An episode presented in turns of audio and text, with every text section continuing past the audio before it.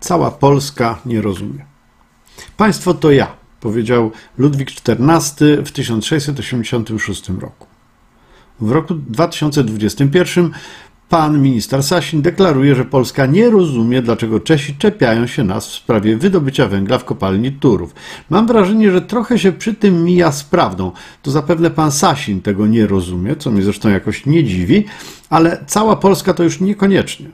No, chyba że śladem Ludwika XIV zakrzykniemy, że Polska to Sasin, ale myślę, że moja biedna ojczyzna na coś takiego sobie jednak nie zasłużyła.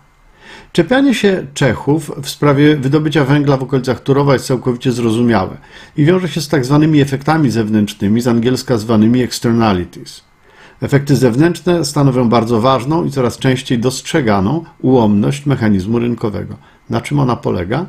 Jeśli dwa podmioty rynkowe zawierają ze sobą transakcje, to przyjmujemy, że wszelkie korzyści i koszty, jakie się z tym wiążą, dotyczą jedynie obu stron transakcji. Czyli jeśli kupię w kiosku gazetę, to transakcja, jaką zawieram, dotyczy tylko i wyłącznie mnie i kioskarza. Jednak wiele transakcji wywiera wpływ na innych, nie biorących w nich udziału, i w zależności od rodzaju tego wpływu mówimy wówczas o pozytywnych lub negatywnych efektach zewnętrznych. Tu ważna uwaga, nie dajcie się zwieść. Pozytywne efekty zewnętrzne nie są wbrew nazwie niczym dobrym, są taką samą niedoskonałością rynku jak negatywne efekty.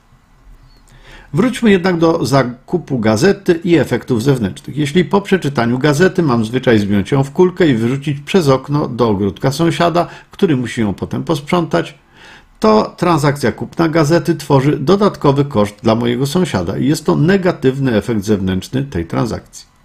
Jeśli po jej przeczytaniu mam zwyczaj wykładać moją gazetę na parapecie w klatce schodowej i mój sąsiad może ją sobie wziąć i przeczytać za darmo, to jest to dodatkowa korzyść dla sąsiada, za którą on nie płaci. Jest to pozytywny efekt zewnętrzny.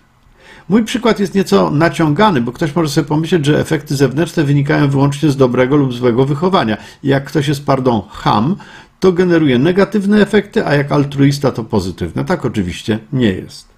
Wiele transakcji generuje efekty zewnętrzne, niezależnie od woli stron tej transakcji. Jeśli zaszczepię się przeciw jakiejś chorobie, to zmniejszam szansę, że na nią zachoruję i zmniejszam szansę, że kogoś zarażę. Moja decyzja o zakupie szczepionki daje korzyści innym, niezależnie od tego, czy jestem altruistą czy hamem. Moja decyzja o zakupie węgla do mojego pieca powoduje, że zanieczyszczam powietrze i szkodzę innym, nawet jeśli miły i uczynny ze mnie człowiek. Kopalnia Turów jest odkrywkową kopalnią węgla brunatnego. Spalanie węgla brunatnego jest wyjątkowo uciążliwe dla środowiska, bo zawartość węgla w węglu to maksymalnie 75%, czyli czysty węgiel stanowi tylko 3 czwarte węgla brunatnego, reszta to same kinder niespodzianki. Wydobywamy tam około 12 milionów ton tego węgla rocznie i spalamy w elektrowni Turów, która produkuje najbrudniejszą energię w Polsce.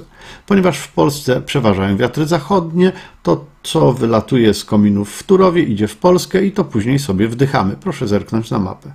Turów jest czwartą co do wielkości elektrownią w Polsce i zaspokaja około 5% łącznego popytu na energię elektryczną. To dużo. Co zatem przeszkadza Czechom w naszym Turowie? Zanieczyszczenia powietrza nie, bo te wiatry zabierają nad Polskę. Czechom chodzi o to, że intensywne prace odkrywkowe, a pamiętajmy, że odkrywka ma prawie 2,5 tysiąca hektarów powierzchni, prowadzą do obniżania się poziomu wód gruntowych w Czechach. Prawdopodobnie tak jest. Od kopalni do granicy jest w linii prostej zaledwie parę kilometrów, a plany wydobycia sięgają ponad 300 metrów w głąb. Trudno, żeby to nie naruszało lustra wód podziemnych. Można Czechów zrozumieć. Nasze wydobycie węgla to takie wrzucanie im zmiętej gazety do ogródka, żeby sobie posprzątali. To negatywny efekt zewnętrzny. Teoria ekonomii mówi, że jest co najmniej kilka sposobów radzenia sobie z efektami zewnętrznymi, zarówno pozytywnymi, jak i negatywnymi.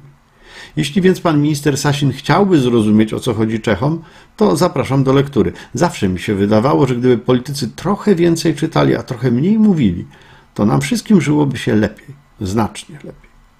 Wyrok TSUE jest dotkliwy. Mamy natychmiast wstrzymać wydobycie. To duży problem, bo elektrownia taka jak Turów to nie rower. Nie zatrzymasz jej tak sobie i nie pchniesz do przodu, gdy zmienisz zdanie.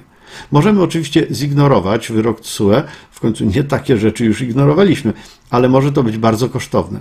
A produkcja energii w Polsce i tak jest już bardzo kosztowna bez płacenia dodatkowych kar. Co więc robić?